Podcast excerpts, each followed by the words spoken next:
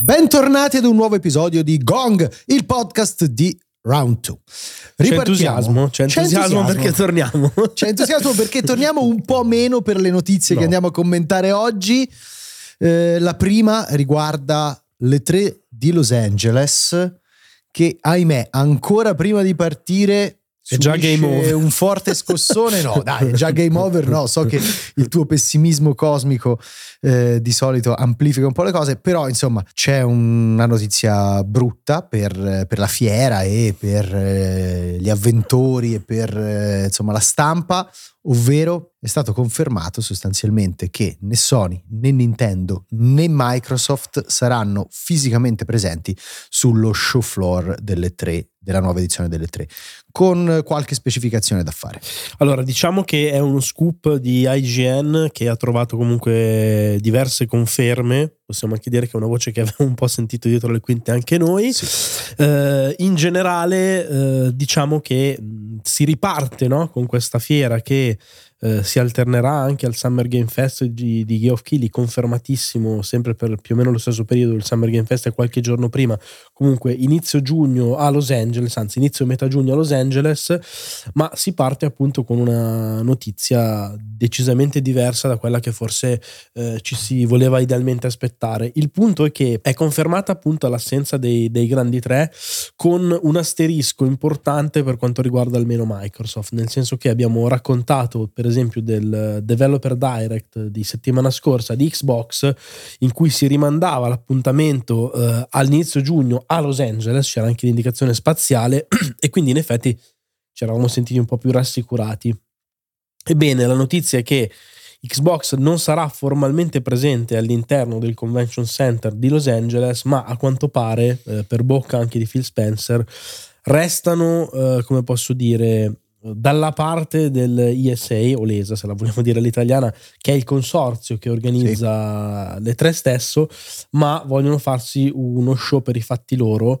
Ricordiamo che già nel duemiladiciannove era andata in maniera simile, nel senso che loro hanno il Microsoft Theater che è eh, il attaccato, numero civico accanto esatto. praticamente al Convention Center, e si erano fatti lì il loro show sia con la classica cerimonia, il classico evento pre-E tre, sia poi con degli hands-on fisicamente lì, ed erano quindi usciti dal carrozzone della fiera e degli stand. Probabilmente ripeteranno Sì, uh, questo tipo di, sì. di impostazione, cioè è confermato il fatto che loro comunque facciano qualcosa a Los Angeles che difficilmente sarà aperto al pubblico, mentre invece pare che le cose siano profondamente diverse per le altre due, cioè per Sony in realtà ormai è consuetudine non esserci, forse quella che fa più rumore è l'assenza di Nintendo. Sì, sono d'accordo, Sony si era allontanata, in realtà c'era stato un anno in cui aveva comunque fatto una conferenza sì. pur non essendo presente sullo show floor. L'allontanamento era l'anno di The Last of Us, esatto, Ghost of Tsushima, quella conferenza due. Un po' itinerante, sì, ti ricordi? Sì, sì. L'allontanamento di Microsoft è stato secondo me molto più morbido e anche più irregolare, nel senso che alle volte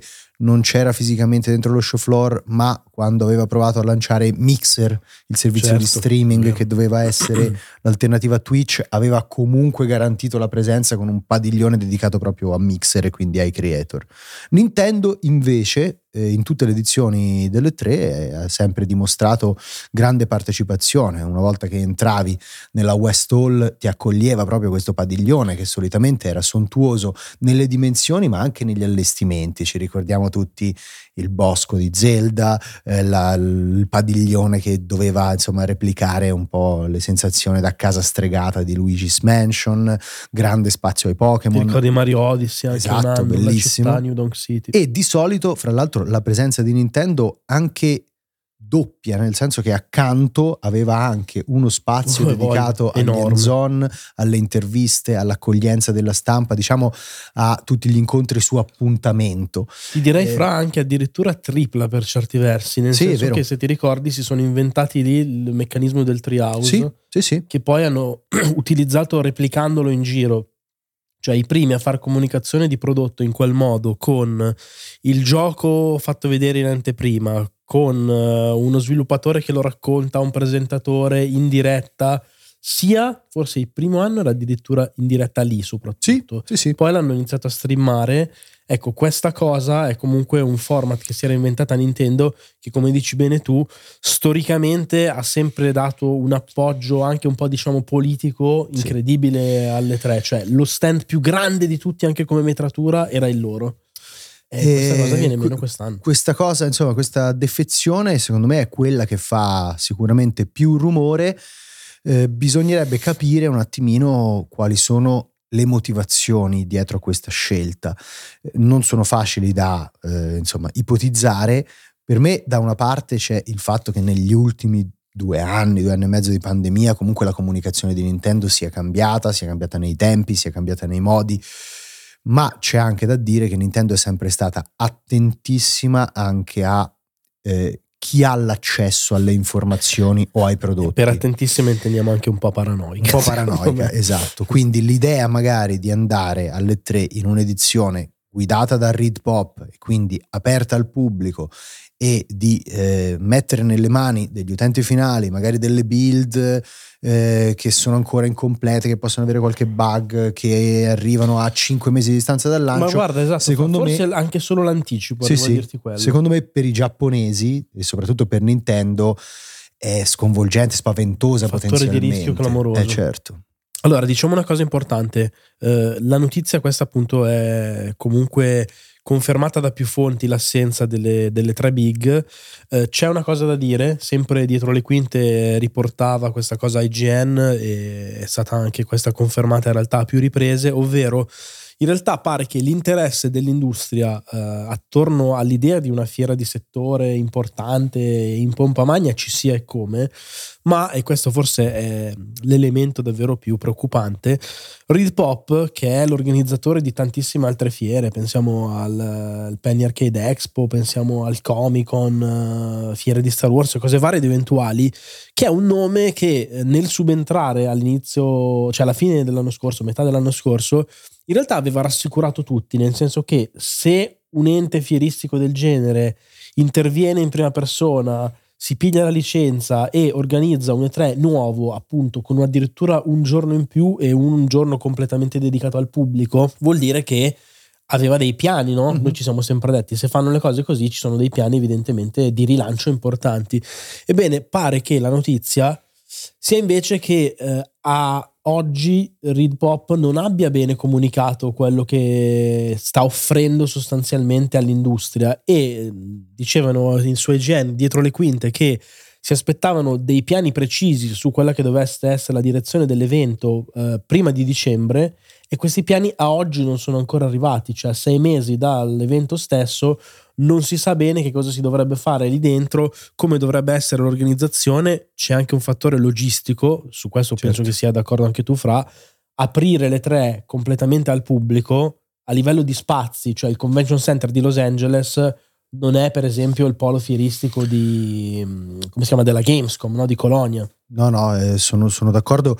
Infatti secondo me eh, è proprio necessario che ReedPop dia delle rassicurazioni, faccia capire esattamente ai publisher eh, quali sono le intenzioni, eh, come saranno organizzati gli allestimenti, i padiglioni, la concourse hall, che è una sorta di eh, insomma eh, lungo corridoio che unisce la South Hall e la West Hall, in cui insomma eh, che è uno spazio che sicuramente andrà utilizzato. Era un po' uno sgabuzzino all'epoca. Esatto. In assenza di eh, pianificazioni precise è ancora più comprensibile che le big, che hanno poi anche una questione proprio di immagine da, sì, ma anche di visibilità, insomma, di loro, cioè il esatto, punto è l'evento me lo faccio di mio e comunque bravo, riesco a crearmelo. Esatto, ecco, esatto. Eh, ci sta che insomma senza questo tipo di informazioni abbiano deciso di saltare e magari come Microsoft veramente si organizzare facciamo una cosa su cui hanno più diretto controllo. Quindi insomma eh, in, in generale le prospettive per questa prima edizione post-pandemica, post-pandemia delle tre non sono particolarmente rose. Noi ovviamente a Los Angeles ci saremo, certo, andremo anche la settimana prima eh, a seguire tutte le attività di Geoff Keighley, che l'anno scorso appunto eh, ricordo aveva organizzato i Play Days, quindi insomma sì. anche in quel caso ehm, una serie di end zone e possibilità di incontrare vari sviluppatori all'interno di una eh, zona appositamente allestita. Lui sta rilanciando molto, eh? sì, cioè, sì. già set- nelle scorse settimane diceva stiamo già facendo le prove perché c'era un evento dal vivo l'otto di giugno di fronte a seimila persone addirittura, quindi cioè, penso che se fai una cosa del genere evidentemente avrai avuto un supporto un po' diverso da, dal mercato, non lo so, è da tutto da capire. Diciamo che però sembra la situazione un pochino più sfaccettata, complessa e forse boh, meno roboante del previsto. Sì, decisamente.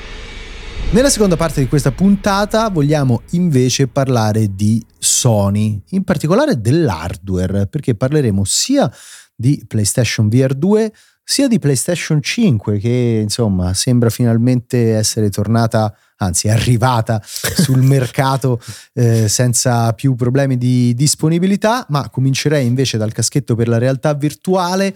Arrivano notizie anche in questo caso non incoraggianti da Bloomberg, che mh, riporta una drastica riduzione di quelle che sono le stime di vendita del visore a seguito di una campagna preordini andata proprio malino. Eh, si dice che Sony volesse, insomma, avesse aspettativa di vendere due milioni di unità. Eh, questa aspettativa è stata completamente, è stata molto ridotta, anzi dimezzata. Sì, infatti nel primo quarto la, l'aspettativa di vendita passa da due milioni a un milione, che è una prospettiva certamente preoccupante, forse ancora peggio, eh, sempre una, un'indiscrezione di, di Bloomberg che citiamo. Sapete che noi non amiamo né i rumor né le cose, ma in questo caso eh, è la fonte ad essere estremamente attendibile e a non essere esattamente sì. probabilmente un rumor. Non ci piacciono i rumor da forum, eh, da Reddit, esatto, da four chan, esatto, diciamo così, esatto. Ma quando parla Bloomberg è uno scoop, ecco. eh, a livello proprio anche economico ci sta. Dicevo, forse la notizia ancora peggiore è che Che pare che Sony abbia anche annunciato a un partner legato proprio alla produzione degli schermi che servono per eh, PlayStation V R due di eh, voler ordinare meno unità. In particolare si aspettano di vendere circa un milione e mezzo di eh, visori negli undici mesi successivi al lancio, quindi diciamo entro marzo duemilaventiquattro. Si arriva così eh, a uh, un totale di poco di due milioni e mezzo di pezzi, se si considera che loro pensavano di venderne inizialmente due milioni nel primo quarto. Sì. Capiamo quanto siano, diciamo, state riviste verso il basso delle stime.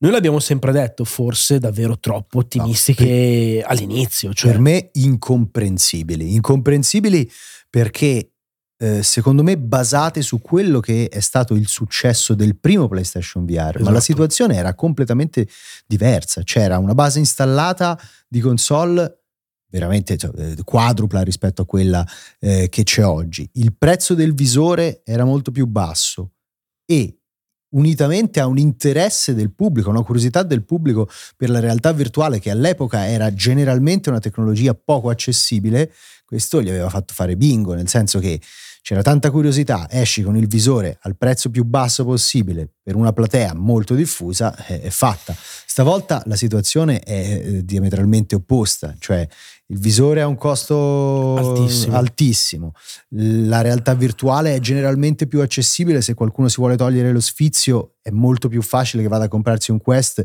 rispetto a comprarsi una P S cinque più P S V R due. In più, secondo me, non è stata particolarmente virtuosa né la campagna di comunicazione, né così stratosferica è la line-up di lancio di P S V R due. Sono più di trenta giochi, ma...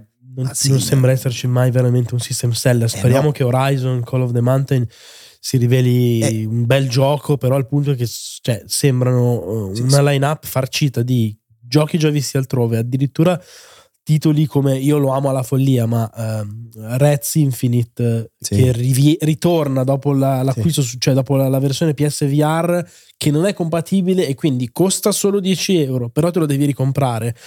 Stessa cosa eh, Tetris Infinite, cioè ci sono delle Tetris Effect, Tetris Effect scusate sì, cioè ci sono delle riproposizioni che non hanno molto senso, dei giochi già visti su Quest che sembrano dei giochi magari anche carini, ma più delle demo, dei, degli extra che non dei titoli che ti fanno sì. una line up. Se consideri quanto tempo ci hanno messo per debuttare con questo visore e quanto poco forse incisiva dal punto di vista anche di dire ok, questo è un nuovo, una nuova generazione di visori V R. Questa sì. è una cosa che prima non potevi fare o che non puoi fare altrove. Ecco, una dichiarazione di intenti così sembra mancare in maniera proprio netta. Sì, e ti aggiungo io... un'ulteriore cosa, fra il fatto che sei partito così tirato all'inizio, ma che anche poi per il successivo anno tu abbia delle stime così contenute. Forse vuol dire che non hai tanti giochi da far uscire? Probabilmente. Fra l'altro tu prima citavi eh, Horizon Call of the Mountain, speriamo che sia un system seller, speriamo che sia un bel gioco, eh, ma non lo conosce nessuno, non l'hanno fatto vedere, non l'hanno fatto provare, non l'hanno comunicato, mancano tre settimane all'uscita, evidentemente forse anche quello, non lo so, non è aggiungo, così dirompente. Io non... no, ti aggiungo un ulteriore dettaglio, io spero che possa essere valido, ma costa cinquanta euro. Certo. Perché c'è anche da dire questa cosa, che anche a livello di software l'investimento non è, non è così banale, no? Eh, sì, sono, sono d'accordo. Le, le problematiche di, questa, di questo lancio sono innumerevoli e quindi per me è normalissimo che abbiano rivisto a ribasso le stime. Io non la vedo bene in generale la V R come tecnologia. Secondo me anche Meta, dopo mm. averla associata molto all'idea di metaverso, adesso ha fatto un passo indietro molto concreto. Non, non lo so, non, non vedo anche in quel caso eh, in arrivo dei prodotti che possano smuovere la, la cosa, il, Guarda, il mercato. Non solo, Fra, ma penso di aver visto una notizia, non l'ho approfondita, quindi ragazzi prendetela così con le pinze, la dico al volo giusto per... Mi pare che si parli già anche di un taglio di Meta Quest Pro, che è il visore quello sì. di prezzo, ho detto forse addirittura di quattrocento dollari, una roba simile, segno che forse davvero comunque... non sta ingranando come si deve tutto il settore. Sì, sì. Eh, per me questo sarà proprio l'anno make it or break it, con eh, grande possibilità di uno stop integrale per me della realtà virtuale a livello ludico. Staremo a vedere. Per una realtà virtuale che arranca anche nelle stime di, di, di, di chi la deve poi immettere sul mercato, invece c'è una notizia che accogliamo favorevolmente eh, che è legata all'arrivo in massa di P S cinque nei negozi. Dopo oltre due anni di ristrettezze sembra che Sony abbia la disponibilità per fare in modo che un utente che vuole acquistare P S cinque non debba né sottoporsi alle richieste dei reseller eh, furbetti, né prendere bundle allucinanti, né aspettare mesi e mesi. Sì, pare che appunto da sostanzialmente adesso le console siano, siano disponibili. Abbiamo già anche tutta una serie di testimonianze un po' empiriche di amici, persone che ci seguono eccetera, che dicono si trovano anche negli store online eccetera eccetera. L'obiettivo e l'ambizione molto concreta pare di Sony è quella di appunto permettere alle persone di entrare banalmente in un negozio, un negozio qualsiasi, di vedere delle P S cinque accatastate, te ne prendi una, te la metti sotto braccio ed esci con la tua console pronta per, per divertirti. Diciamo che era anche ora. Apprezzabile secondo me il fatto che PlayStation, che sicuramente dal punto di vista della comunicazione tante volte abbiamo criticato, però quando si mette in moto secondo me ci sa fare e ci sa fare e basta, sì. eh, si sia riattivata e abbia deciso proprio di eh, partire con questa campagna sia mondiale che, spoiler, locale, con anche una comparsata del sottoscritto eh, in cui appunto si annuncia la presenza di console e eh, si dice ok, da adesso PlayStation cinque c'è.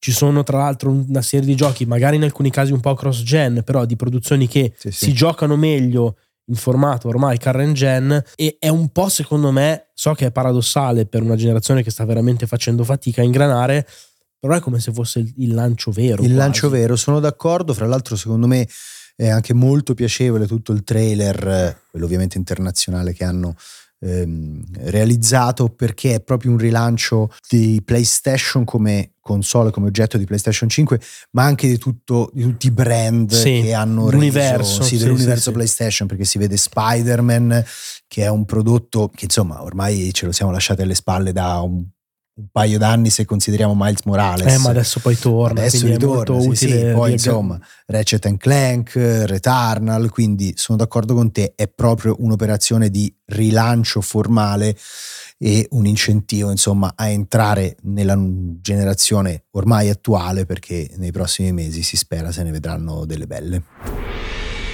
Grazie mille per averci seguiti anche in questa puntata di Gong, noi torniamo domani con l'attualità. Supportateci sempre lasciando una recensione o, se vi va, venendo a seguirci anche su Twitch ogni mattina dalle dieci alle dodici, dove potete anche abbonarvi con il vostro Prime di Amazon. A domani, ciao!